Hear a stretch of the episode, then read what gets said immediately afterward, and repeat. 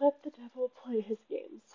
First off, I want to apologize for not posting a blog or podcast last week.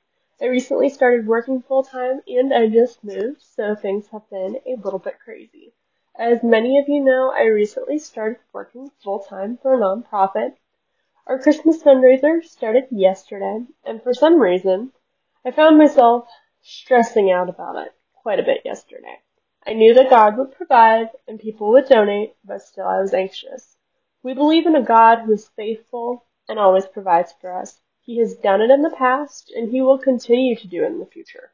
My heart knows that, but why doesn't my brain believe it?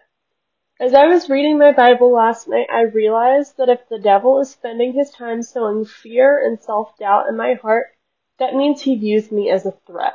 And that is a good thing.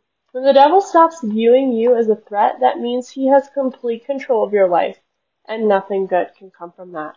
So let the devil play his games. When you find him trying to wreak havoc in your life, open your Bible and let the Lord give you peace, because he always will. We don't get to pick our battles, but we do get to choose what our response is. I pray that yours to the devil is always, no, not today. As always, I hope you have a wonderful rest of your day and a wonderful rest of your week.